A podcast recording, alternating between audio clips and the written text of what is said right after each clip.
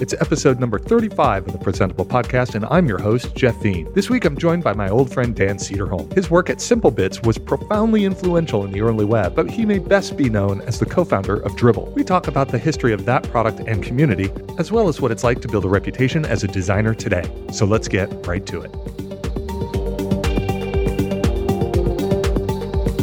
So, uh, have you gotten a new iPhone yet? Did you get any one of the new ones? no, I, I, I have Really? an iPhone 7 Plus, which is the larger one. Is that the right term for that? the Yeah, the Plus. And and uh and I I've I've waited. I'm I'm holding back on on the the the 10. Um well, partially because it's not you know, it's not available. I didn't pre-order it, I guess I should say. I'm very excited about it though. Mainly for the camera. I got that.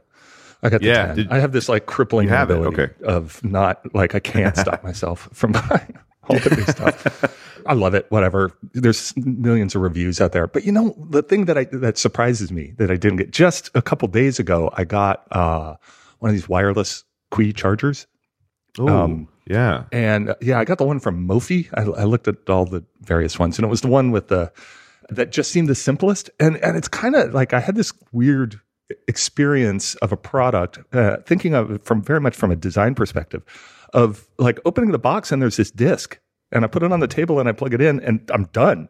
And literally, the, like, the only thing you do is you take your phone out of your pocket and set it down. Just and I was like, it. this is amazing. It was like, it was actually like, and now like I walk in the house and I take my phone out of my pocket and I just set it on this thing on the kitchen counter, you know, when I come in and it just starts charging. And there's literally like no user interface, Yeah. no experience. I mean, there's a little LED and it's subtle and nice and all that stuff. And there's like a coating so it doesn't slip off. That was one of the complaints of some of the other ones. Ah, right, right. Um, Like, so there is obviously a lot of attention to detail, but it is the like lack of any extraneous feature, any feature at all, really. You just set the thing down. uh, And it just feels so natural. It's like, God, remember like how we used to have to plug, like put the little plug Yeah. into the jack. And all of a sudden now that seems barbaric that we had to, had to do all that. So anyway, Yes, this, that I know. my, this is my like design experience of the week sharing. That's amazing. Yeah. Imagine being the. Uh, I'd love to be uh, working on the support team for that company. You know, it's probably probably a pretty boring day. Um, you know, like, like Did you set the phone, on the disc? Are you sure it's on? Well, then I don't know what else to tell you. exactly. They're just sitting around playing darts or something in, in the uh, customer service department. Uh, that's amazing. I I think uh, you know wire, the the idea of wireless charging is is insane to me. Um, to, to the point where I'm, you know, can you touch the the disc when Yeah, there's yeah. not a phone on? It, it, it gets a little warm. It does- Um, okay, that makes sense. Yeah, because it does the fast charging. It actually charges pretty quickly. Uh, and like the Oh, wow. iPhone 10 doesn't do it yet, but it's a, it's going to. And then I I understand that it, it warms up. Like that's uh, that's part of the part of the deal. But yeah, yeah, you can put your hand on it. You don't have to like. it's not. like it's that not going old, to shock like, you know, anything. Nikolai Tesla in- introduced wireless charging 150 years ago. You just couldn't get in the way. That was He just couldn't- he couldn't be in the room when. that's, that's right. It worked, but uh, uh, no, it's cool. Well, I, I, I, you've inspired me. I'm, I'm gonna. I forgot about the wireless charging as a feature for the 10, and yet another reason to get it. Right. Um, yeah, well, so, Apple's yeah. coming out with a really fancy one where then then you can like put your your uh, AirPod case and your your watch Right. and lay it, Yeah, lay it all, all on this one. big pad and everything. Yeah, So I'm sure I'll upgrade to that too. that's that's a big deal. I mean, uh, honestly, in terms of just making sure everything's charged. Yeah. Well, that's our life, right? Is is going through lists of things and making sure they're not bold anymore, and then making sure all our batteries are charged. Those are the two things of modern life. I feel like My uh, God, you've just nailed the. Uh, this, yeah, you just nailed the workday. Uh, that's pretty much it. Jeez, Um, speaking of workday, how's yours? pretty good. Do you have the same job as you had before? I do. Yes, I'm. Yep, I'm at Dribbble. Um, my title is co-founder, so that remains co-founder. So I, you know, I, I do a sort of variety of of different things over there, which is which is good. I fortunate to be able to, um, you know, to to to finally have some some of the operational stuff off off my back and and uh, and, and able to do some some stuff that I like to do, which is just really Yeah. I just like to make stuff. You know, I just like to create stuff. and uh, doing doing more of that now. You guys started in 2009, right? Isn't that right? Just to give Yeah. a little context. And then you you sold the company last year Yep, in yeah, January, almost a year ago. Yeah. to uh, MetaLab, or I guess it's called Tiny now. Yes. Uh, they're doing sort of almost almost like a holding company of small bootstrapped designy things like designer news and crew, the the freelancer thing, right? Isn't Yeah. that, do I have do I have that right? Okay. Yeah, exactly. Yeah, Um, Tiny. Yep, Tiny is um, you know a- Andrew Wilkinson and Chris Sparling, Right, and yeah. uh, they, they they created this. Uh, yeah, basically like an umbrella company. That's a good way to put it. Um, of of design designy companies. Um, and uh, and Dribbble Dribbble's now in that family. It, it's cool because it's it's like this little collective of of, of design companies, and uh, so far so good. Yeah, that's good. So between 2009 and 2016, a few things must have happened. I would imagine. in that. Yeah, so uh, I've got a variety of different ways in here. You and I worked together. Um, Yeah. You know, back in I think it was like 2008, we did a little project together. That's right. Uh, Yeah. Thereabouts. Uh, I we had known each other from conferences. Um, your books, uh, your your blog posts and stuff were sort of pivotal in the. I'd call it like the Web 2.0 days of of people kind of figuring out the next generation of how design was going to work. Yeah. Standards based design was going to work. It was you and Doug Bowman and there was just a whole bunch of other people that were in the spirit of the times, kind of figuring stuff out and giving away that knowledge for free. But in um, as a byproduct, building up a reputation. yes, of, yes, you know, yes. And so you, under the sort of SimpleBits brand, were doing lots of design. You did a lot of design, a lot of products that uh, that I was a fan of, and stuff like that. Oh. Uh, and so around that time, you, you and Rich started up this thing to help people share what they're working on. Yeah. I think that was sort of the basic premise, and it turned into something whole, totally different. Why don't you Yeah. to hear a little bit about that story? Because I know that like the people that are listening, uh, I'm sure have uh, the same level of just like, oh my god, Dribbble has been has been this this really kind of fundamental part of uh, life of a designer. Hmm. Um, it'd be great to get into that a little bit. Yeah, yeah, sure. That's that's awesome. Um, yeah, and I, just to touch on the the past a little bit there too. You know, I was um, uh, a large fan of yours going way back. You know, Web Monkey days and all that stuff. So it was. Uh, you just got me nostalgic for a second there. Um, the Web Monkey, Web- Web Monkey is going way back. right going seriously right? uh hot wired and anyway so i i um yeah we started uh Dribbble rich thornett and i um back in 2009 it was actually it might have been 2008 when the when the ideas first started actually but um you know and it, it was a side project really it, it was um you know, it was a T-shirt and a logo before it was anything else, and an, and an idea. And um, it's one of those things that um, you know started innocently, and then and then fortunately for us, you know, grew into an actual uh, business and community, and I mean, just a giant learning experience along the whole way. You know, we we didn't sit down and have a business plan or or or anything like that. It just sort of it evolved um, organically, and we just kind of had to we had to learn on the spot, and uh, sometimes that's fun, and sometimes that's really challenging. And uh, Sure. uh, you know, as a as a designer, you know, so previous to to Dribbble, um, I, I was consulting and and speaking and, and writing and and um, you know more in the in the web design space or the front end development space and and um, I don't have a business. I don't have a degree at all, actually. So I, I don't. uh, all is running running a business stuff and having employees and and that was just a massive learning experience. And I'm glad. I'm glad we had it. And um, it was tough, but but a lot learned. A lot learned.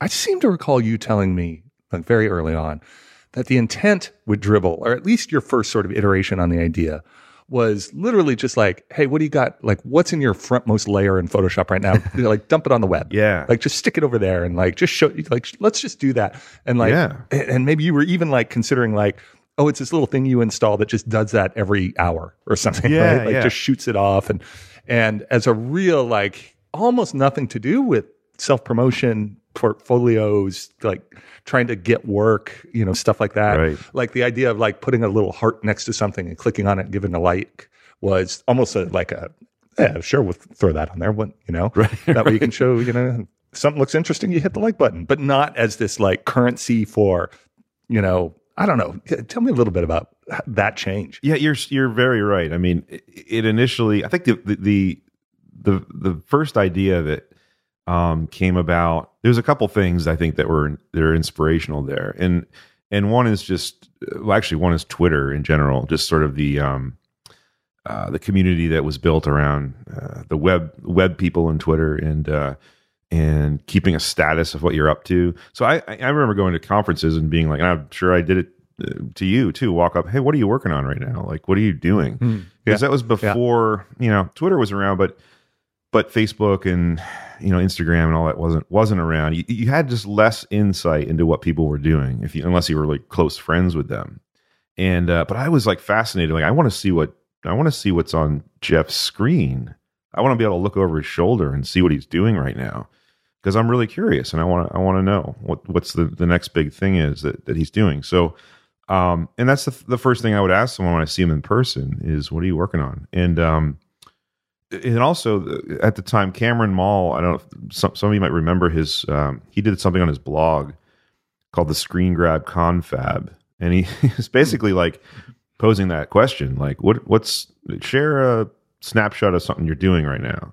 And then in the comments of the blog post um, people would show you know what they were doing um, basically what's on their screen. And it wasn't necessarily something they've created maybe but just like a piece of of what they were doing um, so that was that was inspirational as well. It's like wow this is really interesting. Like if we pose the question and make a place for people to to put this stuff that could be that could be pretty pretty interesting or at least we thought it might be. But I, we had no idea how people were going to use it.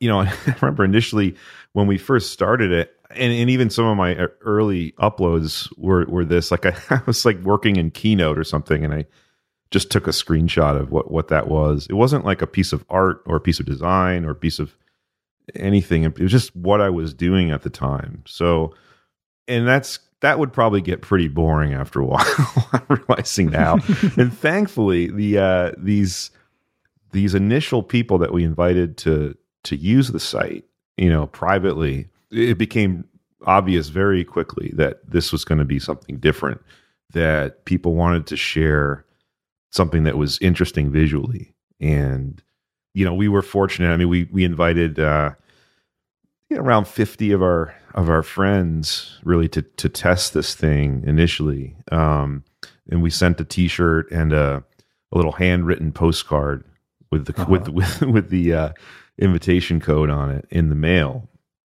And I think that helped in guilting these friends into actually trying the thing that you're trying to get them to do.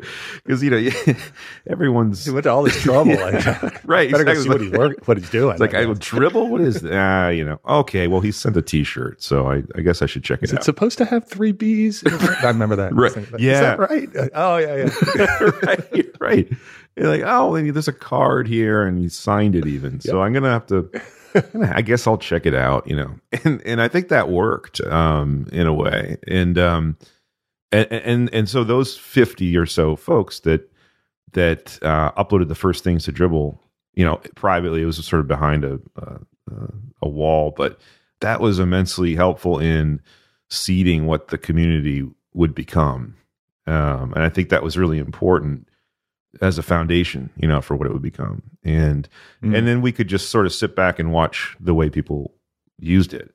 And it, we wouldn't have been able to do that if we if we had a concrete plan and a business plan and everything out the gate. Because I don't, you know, I think we would have failed miserably there. And it was more about, you know, uh, observing how people use it, paving those cow paths along the way, and then uh, once the community was big enough uh, by by those 50 people inviting their friends and so on, uh, then then we could sort of take the curtain back and and uh, say, hey, this was interesting to this group of people. Maybe it's interesting to to uh, the world, and and then we sort of uh, opened it up that way. So when you had those first uh, groups of users that you that you invited in, kind of handpicked, yeah, uh, the site itself wasn't accessible to the public. Like people couldn't see that work. You you kept it all inside. That's right. That's correct. Yeah. So it was at for about I'd say nine months or so. Um, the site was private, Uh, it was sort of hidden from the public, and that alone, it was good and bad actually, because it was good in that people that felt like it was a safe place they could share things. Uh, and then we, yeah. which nine months is probably too long to to do that because then we, uh, you know, we obviously we communicated with with the community like, hey, this is actually going to be public soon, blah blah blah, and I think once once it did go public, I think some people were they were like, oh, I didn't know that was going to happen. I wouldn't have shared this thing, you know. Uh, that that that was, uh, and actually, this is a funny story that goes along with that. In a uh, mutual friend of ours, who you mentioned earlier, Doug Doug Bowman, he was a creative director at Twitter at the time, and this was early on in, in Dribbble. And I remember he he uploaded um, just something, you know, I was like, hey, this is some ideas I'm working on, and it was like kind of a a snapshot of what a, the Twitter profile could could be. You know, he was just messing around with it.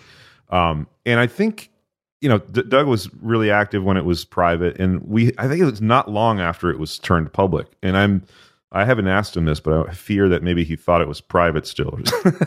In any case, it was out there, and it got picked up by you know some of the tech press out there that you know Twitter Twitter's creative director unveils new you know profile design, you know, and uh, and I think he I don't know for sure, but I I don't think the top brass there was happy about uh, the fact that that was you know creating uh, creating some confusion or whatever, but I, I I love that, and I think that the shot is still there actually. So, but having a private space for your friends versus the public self promotion portfolio ish thing that is what Dribbble sort of became uh, eventually, and it took hmm. you know it took a few years to sort of complete that transition. But um, for the early days, uh, those those folks had this little kind of bubble you know, little little uh, community yeah. that, that was uh, that was fun. Yeah, yeah. You you mentioned some inspiration with Twitter, as in like what's happening, what are you doing right now? But there's also the idea of constraint on that too, right? Twitter with a 140 characters. Um, yes. For most of yeah. most of its history, and you with a very constrained, like I don't remember what the dimensions were or how many pixels it was, but like here's your box. That's all you get. Yeah. You're not uploading files. You're not taking the whole screen. Like you get. Uh, what were the what were the original? Yeah, dimensions? yeah. So it was, um, you know, actually initially it was 500 by 500 pixels, so it was a square, and then we pretty quickly changed, which is like an icon now. yeah, exactly, exactly. A low res version of an icon. um, and we we pretty quickly changed that to 400 by 300, so four by three. That felt like a, oh, an easier yeah. way to, right. or just a nicer way of displaying a bunch of different, you know, the same the same uh, things. And um, yeah, you're absolutely right. That that Twitter was a uh, inspiration in that way, and the, the constraint that it puts on, um, which I always loved. Uh, I think it. I mean, I think all as designers, right? We love constraints, and and uh, you know, I, I think that that was that was certainly uh, something that set us apart from the other sites. Like at the time, you know, Flickr uh, would have been something. Why why don't you just use Flickr? Because uh, uh, you know you can upload anything to Flickr. But right. and this was um, this was about sort of leveling the playing field more and saying, hey, hmm. this, you have this little box.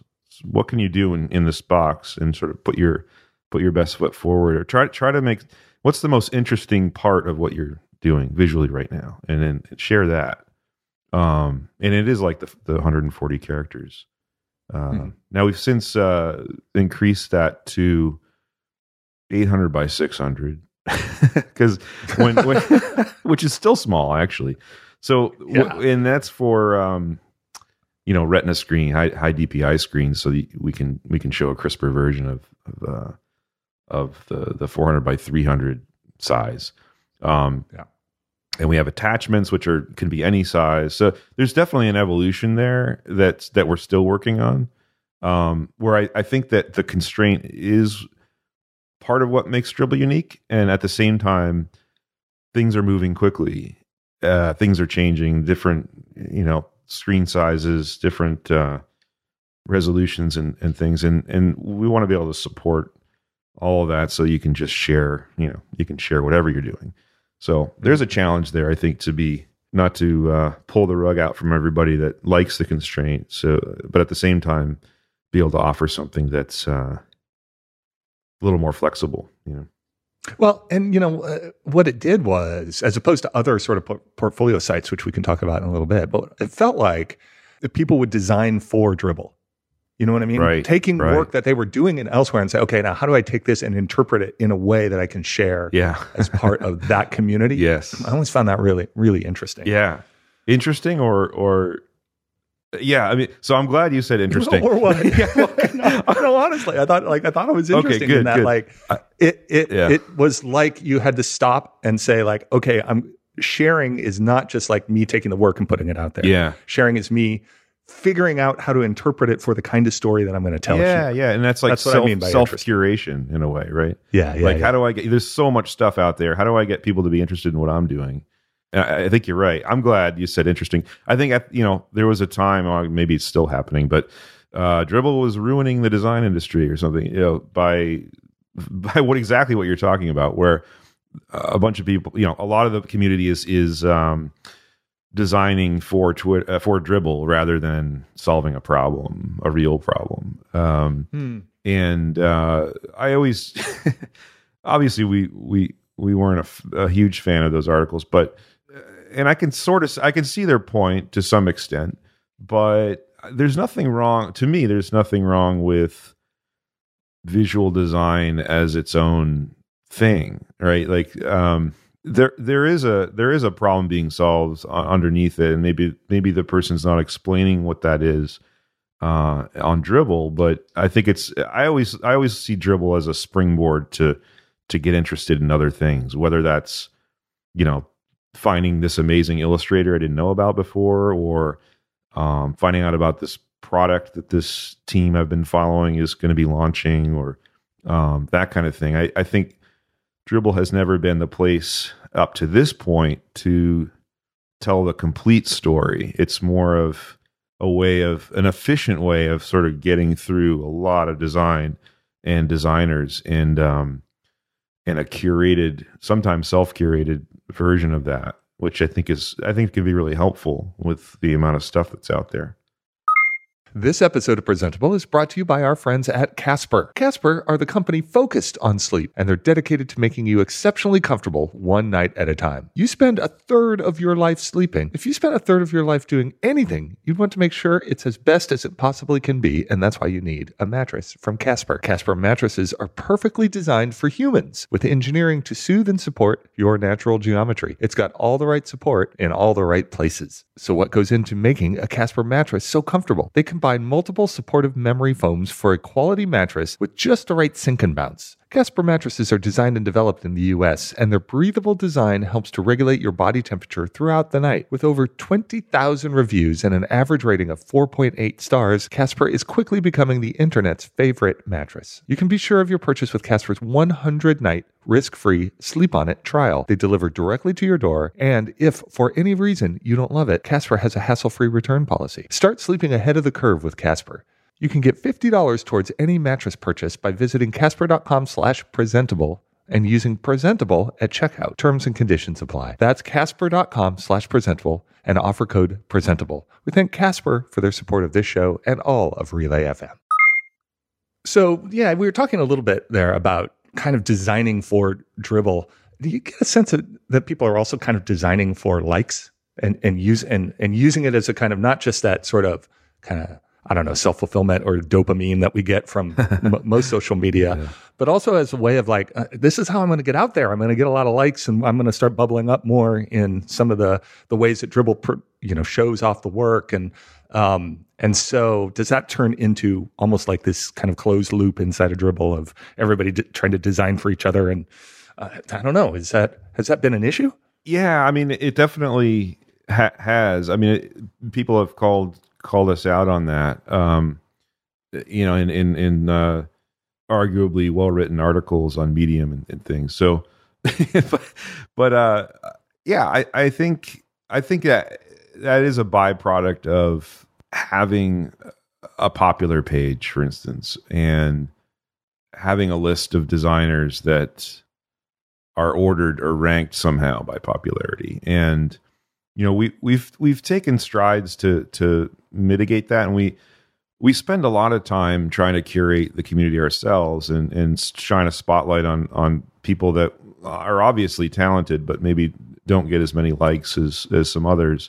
Um, the other the other interesting thing about popularity, um, and this isn't isn't just for Dribbble but for for any you know social network, is you know one someone that gets popular stays popular usually, and it's like this mm. self self feeding machine that um, is it seems hard to, to to break into that. And uh, you know but at the same time I, I always look at the work and i you know it's hard to argue that the work that becomes popular on Dribbble isn't um, interesting right? It's it usually is really interesting. And um, so it's popular for a reason i think it's it's a it's a good question though i i think we get dinged on it quite a bit in terms of hmm. people trying to game the system, for instance, or but I, I think if they're if they're if they're using the site, if they're not buying likes from people, which I don't, I hopefully that's not the thing that, that happens, but um, if they're not if they're not illegally gaming the system and they're actually you know producing producing consistent consistently good work, um, you know, then they're probably popular for a reason. Then, um, and uh, I think the same could be said about Twitter or Instagram or or, whatnot. Um, you know, the, hopefully the work is is hopefully the work of the people that are popular is you know worthy of being at that level. I guess. Have you have you noticed any sort of well, like one of the big things that's happening Facebook and Twitter in our in our modern age here is this notion of how how firmly it cements the kind of this human nature towards tribalism mm. right? That it that it yeah. reinforces the things you already believe and reinforces your own biases because these algorithms are designed to feed that back to you because you show interest in them and it, it's and that uh, kind yeah. of yeah. loop. And I wonder, has that have have you seen that kind of stuff? Like, are there are there various camps in in Dribbble? Uh, that don't interact, or or have there, have there been conflicts between audiences or things like that? Yeah, no, that's really interesting. I, I, I totally agree. Um, that of the tribalism aspect of it. I think on Dribbble, um, it tends to it tends to break down into into skills. So there's you know there's a large illustrator contingent and a large you know icon design contingent contingent and logo design is another one and then there's UI design as well, and there's motion. And so the, the, there is like these, there are these sub communities kind of that that are, have arisen um, which is really interesting, and and those can be kind of self self contained. You know, the the other from a from a community standpoint, you know, the other challenging part has always been content for us. You know, people uploading politically charged stuff or mm. um and that that one in particular uh, obviously these days has been has been difficult so or or if it's uh you know suggest uh, like nude things or you know it's like we're and and that that opens up this this debate about what what's art and what's offensive and then mm-hmm. and also like what's what's just politically trying to stir up controversy versus no this is like a visual thing i wanted to share. And and it puts it puts Dribbble in a you know in an odd position to sort of be this gatekeeper of what's appropriate or not. And um which is really challenging because we all have our own personal views on on this stuff. And and then there's free speech and then there, you know so it's it, that's created a but i imagine just the potential for abuse between you know between um, users and stuff like exactly. that we're seeing another exactly all of that stuff it seems to me that you and rich uh, from from the conversations i've had with you over these years have been very focused uh, on community like you use that word all the time. You always talk about the Dribbble community. Like, mm, like I don't yeah. hear people talk about the Facebook community, right? like it's you know it's right. what is it two two billion people? It's it's right. Yeah. But but you guys have really. It seems like that was your focus, and I know that. Yeah. And and we don't have to get into all the details of the acquisition and stuff, but I know that you. That's what what you led with is that that if we're going to find a home for Dribbble it's going to be a place where the community can persist yeah. and be cared for. So when you Absolutely. say gatekeeper, it feels more like community management, right? Yeah. Like than than really kind of an arbitrator. But I don't know. Maybe it's maybe it's both. But no, you're um, totally it right. It seems like that's been the focus. Yeah, you're absolutely right. And I, I think uh, I always considered us all community managers. You know, on the on the team, um, and that was our primary our primary task. And I think our our primary responsibility over the years, to me anyway, was was fostering the community and shining a light on people that that uh, that deserve it. And that that wasn't necessarily the, that wasn't the focus from the beginning. You know, as we talked about earlier, it's just like you know, hey, what are you working on? But um, that's something that evolved organically just from from the site. You know, these meetups would start popping up without us being involved. It was just like, hey, you know, London's going to have a meetup, and uh, we would hear about. It. So we, then we started organizing the the formation of those on the site to make it easier for people to get together. And you know, after several years of this, we're we're like this this really it, it dawned on us that the community is the the product really for Dribbble and I think that's what makes it unique. It's less utility and more more people based, and I always I always like that about it and I'm glad we evolved to that way that way and rather rather than um, you know rather than straight utility. Um, yeah, but did, did you find that that would sometimes be at odds with the fact that the product itself does need to make money? You got to pay for the servers and people salaries and yeah. you know things like that. Yeah, um, definitely. And it feels like there can be a lot of tension between the money making aspect of it and a and of genuinely fostering a community. Yeah, yeah, absolutely. Yeah, and I mean, you know, our first well, aside from advertising initially, you know, our first product was was pro like a pro account, which is you know an inexpensive yearly uh, excuse me yearly fee for the designers themselves to to get some extra features. And I remember when we launched that, it was like people were just grateful to give us money to keep us going. you know, they were really grateful that that um, because there, there, was there's a lot of different ways we could go. And once there was like a little bit of success, you know, uh, we could have raised money. Uh, we had a lot of, you know, we had some acquisition and money um, interest early on, and uh, you know, I'm I'm happy that I'm happy that we spent the next few, even as much as it probably um, took years off our life. We, I'm glad we spent the time, uh, you know, doing it on our own, uh, bootstrapping, continuing to bootstrap it while we're while we're growing the community and not um, not taking, not turning the the community into a into a product. That you, like you hmm. said, it's a real that's a delicate balance. There's so many ways you can you can mess that up. Um, and I was, I think that's the thing I was continually amazed by over the years is that we hopefully uh, we didn't screw it up. Um, and I always that was like the every day that was kind of like the goal. All right, let's let's not let this thing uh, let's not let's not, not screw yeah, let's not screw it up today. Okay, you know, like let's very, keep it going. motivational. Yeah, it really is, right? I think you know my experience talking to other people that have developed kind of community based products is just the unbelievable sense of ownership that people have that not only are they putting their own content into the system uh, but they're making connections between other people. And uh, a lot of times it feels like that can get, as a product designer, it can escape your hands, right? And like, I don't own this anymore, and uh, every change I make is is fraught with the community's opinion, and yeah, that's yes. got to be pretty tough too. Yeah. Yes. Yes. Oh, that's amazingly tough.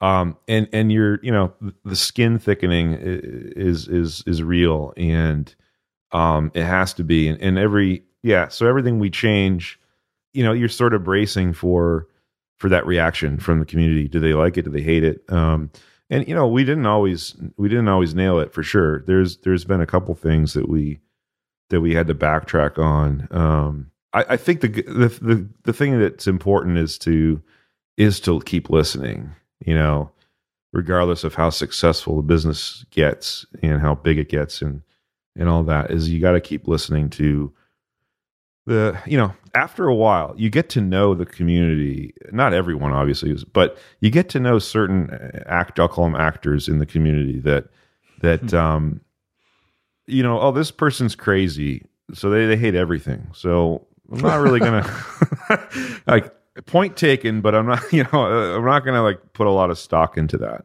Uh but but this person has been with us for eight years we know this person, their opinion really does matter, and and so you get enough of those people, you know, criticizing something you've done, then obviously you got to listen and and maybe make some changes. Uh, and and that's that's a balance too. I mean, like you said, it is a business. You you got to keep it going, and those decisions were always difficult. Uh, but I wish I had some sage advice here to throw in at the end, but it's just hard. It is. It it's like hard. It's, hard. It's constant work, constant listening. Yeah, it sounds it, like. Constant listening is exactly it, and I and it never ends. Uh, never, ends at all, ever. Um, so so so so get out there and start a start a community.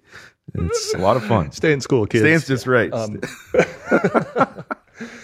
uh, let's talk. Let's talk a little bit about what it takes today to build a name for yourself as a designer, mm, um, yeah, and whether yeah. uh, how necessary that is. Like, how should people be thinking about like showing their work, getting publicity? Should they be using social media? Like, I can't. I I had the tremendous privilege of being a web designer when there was like nine of them. You know, like yeah, exactly. So early, right? That like, yeah. like how you just did some and everyone saw it because you saw everything that was posted on the um, on the Mozilla What's New page. You know, like that was that was pretty much yeah, um, yeah. And I can't even imagine what it must be like to start today. Oh my you know, gosh. We're, we're tw- yeah. 25 years into this web stuff, the, the or, or, not even web stuff, but digital design is, is design. You know, right. there's very little right. anything else. What do you think? What do you what do you see? Do you see new people like popping into the system now and like gaining uh, popularity or notoriety or I don't know what's yeah. How what do you think? This is I, I love this topic because it's it's fascinating what's happening.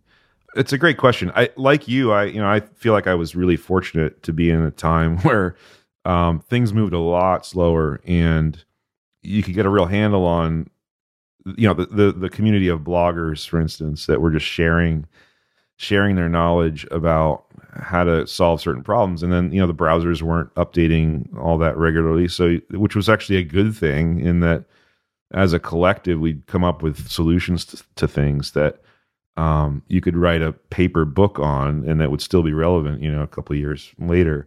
But now I don't even, you know, I, I don't even in terms of web design, you know, it's, it's just overwhelming to me. I, I think keeping up with, with everything. And it's all exciting stuff and makes life easier will make life easier for for anyone that gets involved.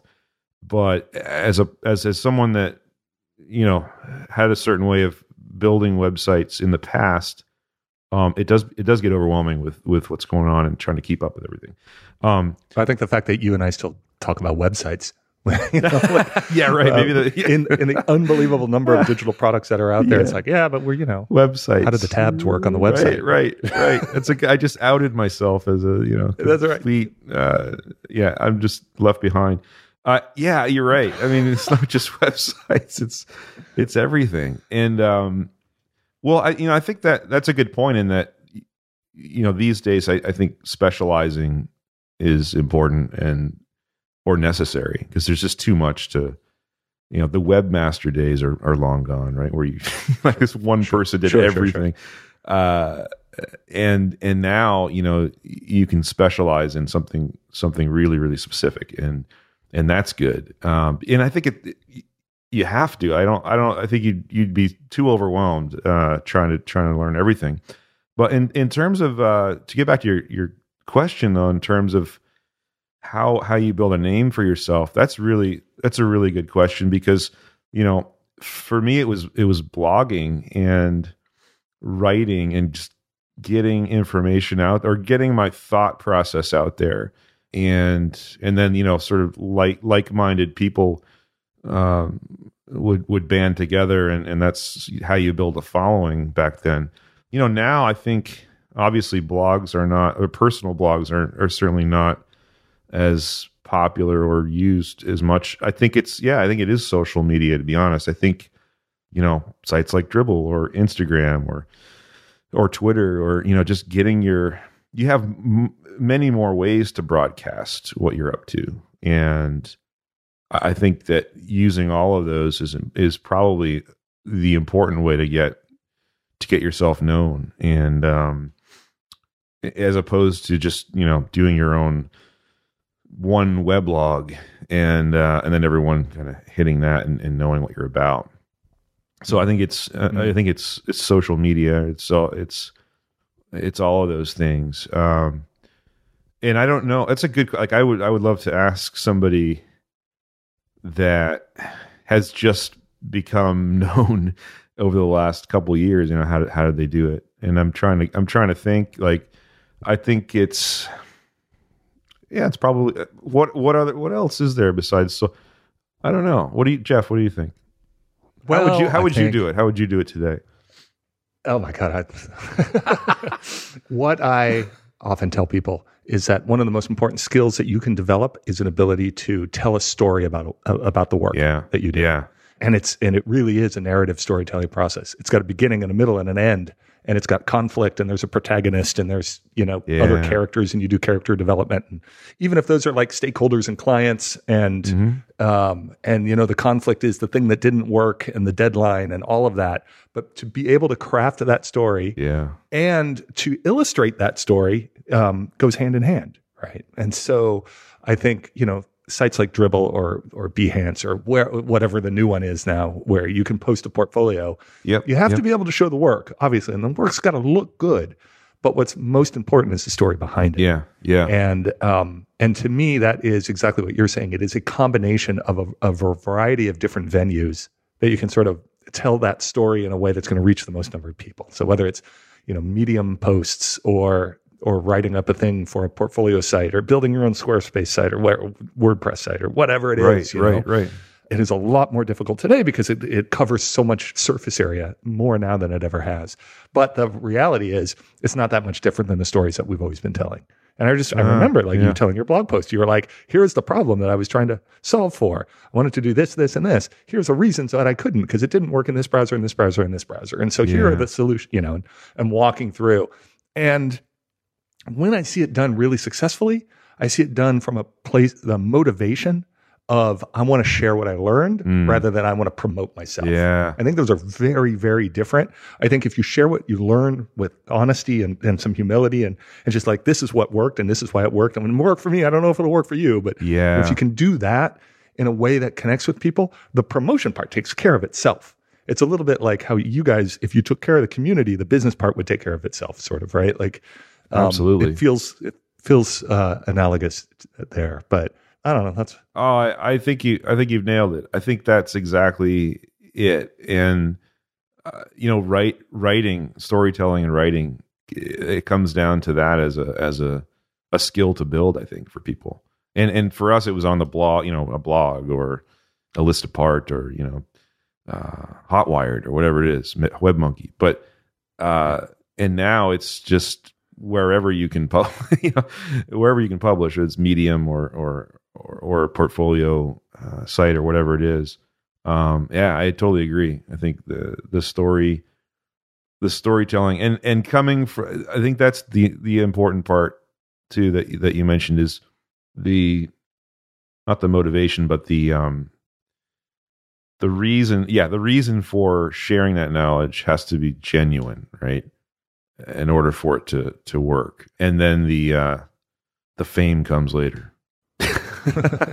Hopefully, hopefully, for better or worse. Yeah. Um, there can be, I, th- I, I think there can be a sort of a selfish component to it, and that's all right. Which is to test whether you really know something. Yeah. You should try to teach it to somebody else. But, yeah, so yeah. even if it is a way of like, I'm really going to make sure that I know what I'm doing, and the way I'm going to do that is to go into kind of a very vulnerable space and and and try to say like here's what I here's what I figured out mm. and see if other people get it. Yeah. And if they get it, oh, okay, then I think I must know it myself. Yeah. Uh, it's a good way to test yourself. Absolutely. I, I found like writing writing books that was exactly that for me. Um, I didn't necessarily know. I I don't consider myself an expert on any of these things, but uh, I was willing to jump in and learn as I was writing it. Yeah, to sort of test the like okay, I, I, guess I do understand this enough to to share uh, with other people that might get something out of it. Mm, yeah, yeah. Uh, that's all good stuff. What's uh, what's going on in the future of Dribbble now?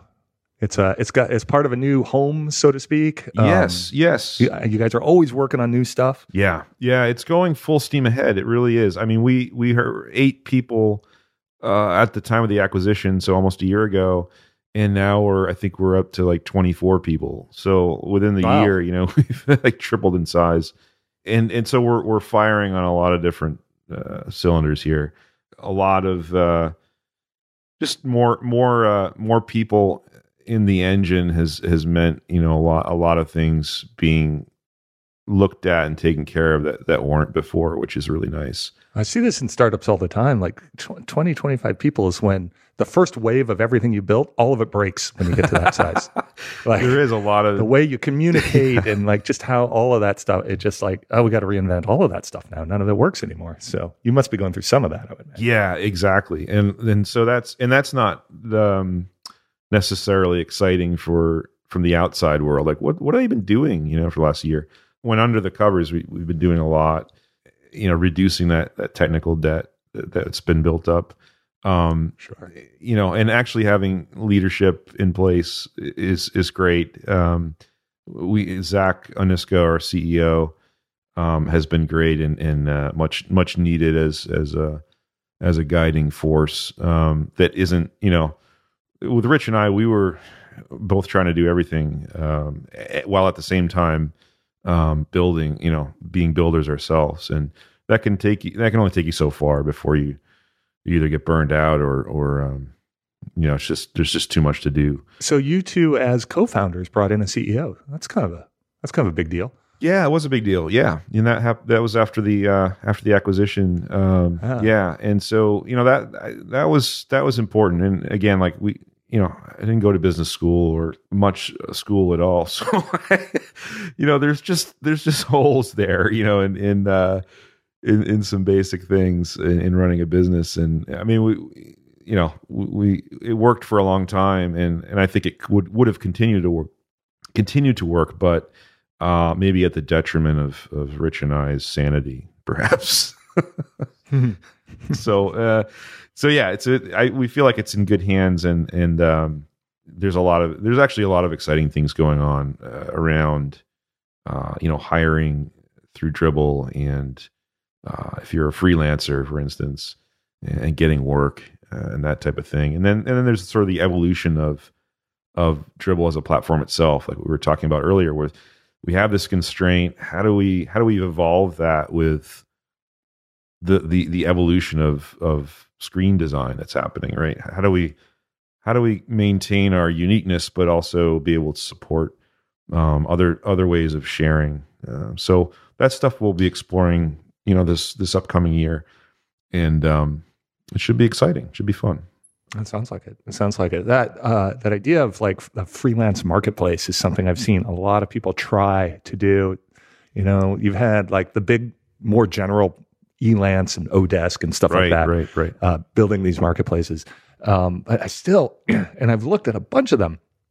I still have not seen anybody kind of get it right for the design profession mm. or illustration or all yeah. of those other kind of disciplines within design for how to successfully kind of negotiate the process. Like it's discovery is one thing. Like, yeah. oh, here's 10 designers. I like them all. I'm going to reach out to all of them right, and stuff. Right. But from that point on, I know, like you said yourself, like you didn't go to business school, but yeah, you know, and like contract negotiation and and all of that kind of stuff. It feels like there's so much that could make the act of hiring a designer so much easier. Yes, yes. Um, so that people would do it more and that um, and that designers would have more work and that they, you know, and all of that kind of stuff. Yes. Um, yes. Being freelance is really hard and it is s- almost entirely separate from the work itself, which is frustrating, I think, for a lot of people. So I think that's an area where there's a tremendous room for growth.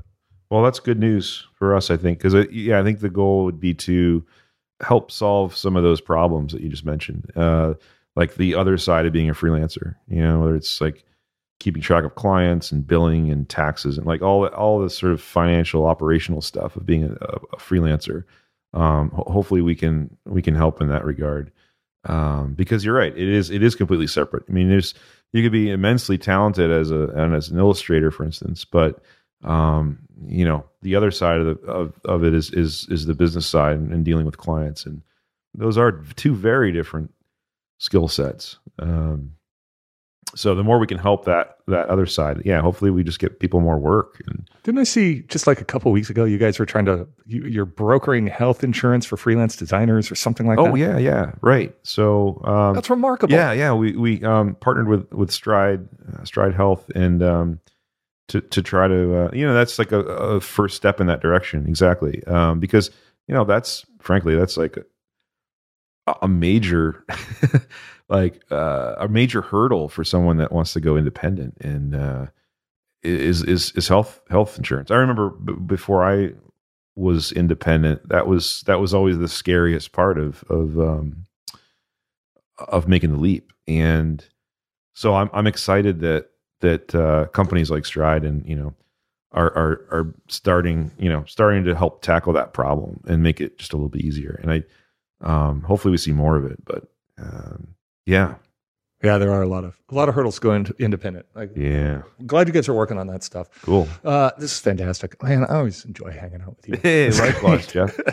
Yeah, um, it's awesome. Where should we uh, send people to learn more? Your SimpleBits at Twitter. Yeah, yep. Twitter on stuff. SimpleBits and and SimpleBits on Instagram, which I yeah, uh, oh, you can, yeah, yeah. Uh, been doing some drone photography there. You can watch me lose my drone. Oh, nice. Eventually, and um, uh, yeah, and then on Dribbble, uh, SimpleBits on Dribbble. And, all right, I'll uh, put yeah, I'll put links to all of that in the show notes, and people can check it out. Dan, thanks for being on the show. I really appreciate it. Thanks, thanks for having me, Jeff. Always a pleasure. And that's another episode of Presentable. Hey, got any questions? You can email us at hello at presentable.fm or get in touch via Twitter by following Presentable FM. We hope you've really enjoyed the show, and if you do, could you take a moment and give us a rating on iTunes? It really helps, and we'd really appreciate it. Thanks for listening, and until next time, I'm Jeffrey Veen, and this was Presentable.